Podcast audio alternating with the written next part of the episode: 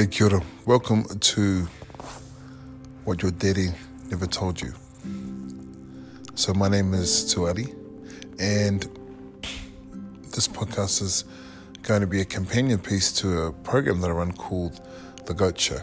The Goat Show is, of course, the famous acronym Greatest of All Time.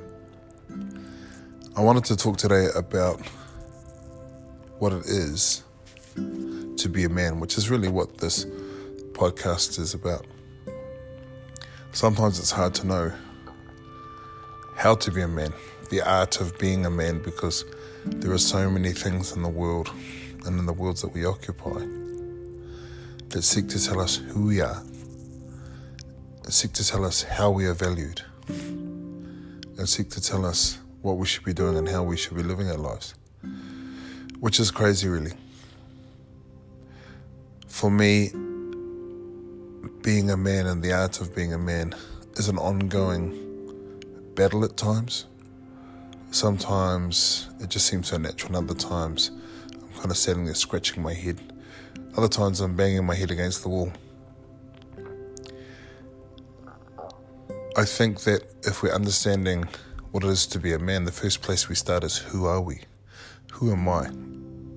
Now, as a young man, I was defined by many things, and I grew up in a family in which drugs and alcohol were a large part of the culture, and for sure have carried trauma through. One of the things that was always very prevalent was the macho attitude that seemed to dominate that upbringing. A man does this, a man doesn't do that, a man plays rugby. That's how much he can drink how much he can eat, how much he can fight, how quick he is with his mouth, and how good he is with women. And there were certain norms that I found difficult to embrace. But not having any choice and not really having any other kind of influence in my life for a time, I took them on as I grew older, I became involved with many things. And I think, if I'm being honest, I spent a lot of time going to a lot of different places to stay the same person. I learned quickly that who I was would never be enough. So, with that thinking, I decided to find ways to hide that insecurity. I got involved in martial arts and did well as a fighter and as a martial artist. And for a long time, I believed that what I was able to do with my body defined who I was as a man and as a person. And in fact, that was what was, well, that was really the only value I felt. It was about what I did, what I was able to do. And it became the only thing I, I did. I became a fanatic with training because I was so scared of not being the best. Because I was good at it, because I liked it, it started to turn from something I was passionate about that fed my life into something which was quite damaging. After that, I also became involved in media, particularly theatre and TV. And for the longest time, I wanted to be involved in here in Aotearoa. We have a soap opera. yes, a soap opera. Um, New Zealand is a very small country in comparison to others. Uh, in comparison to America, we have the we have for an entire country we have the population of an American city, of a, of a medium sized American city. So we look at the soap opera nightly, and I thought, wouldn't it be cool walking down the street for people to to go, oh, there's that guy, there's that guy, because I had friends that were on it, and I had this whole drive to be on it, and I thought that if I was famous, if people knew my name and people wanted my autograph, that they would then make me a worthwhile person, someone worth knowing, someone worth being. Of course, that wasn't the case. In fact, that dream, that goal, or that empty dream, that empty goal, persisted for many years. Now, I'm not begging people who are involved in showbiz or acting or theatre, I'm just talking about myself. And what happened from there is I was one day at a, a what do you call a wrap party for a particular movie that had been filmed in New Zealand at that time. And I watched all these people kind of pitching movies to each other and the fakeness that kind of went on. Now, I'm not being a snob, but I realized in that moment that there was something empty in it, at least for me. And I needed to find something different. And so I've spent most of my life trying to understand myself.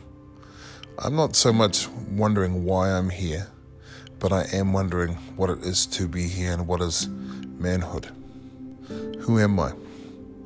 I think for the longest time, who am I was defined by the opinion of others and my need to pander to that. So now what I'm doing is I'm trying to find out who I am under my own terms. I'm trying to surround myself with people that encourage that. I'm trying to surround myself with people who will challenge me. There's that old saying if you're the smartest person in your group, get a new group. I think it's true. So I'm trying to understand the voice that speaks to myself, that tells me I am not good, I am not strong, I don't make good decisions, that people like me don't do things like this. I have to sit down and talk to that abandoned seven year old child because that's who I'm being when I start talking like myself, when I start talking in that way that puts myself down and talks to myself like I'm a piece of shit, and I'm not, and neither are you.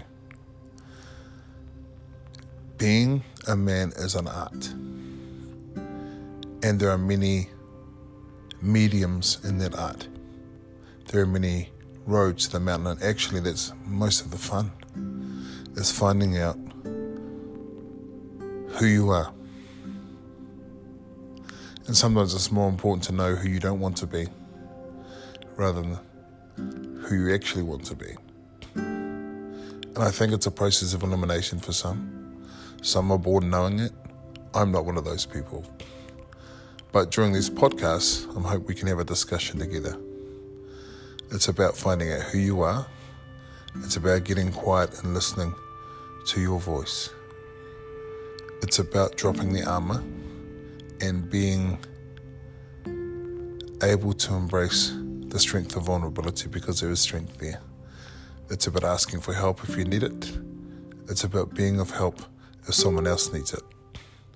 It's about keeping things in reserve and it's about letting things out. Most importantly, it's about being authentic, being real.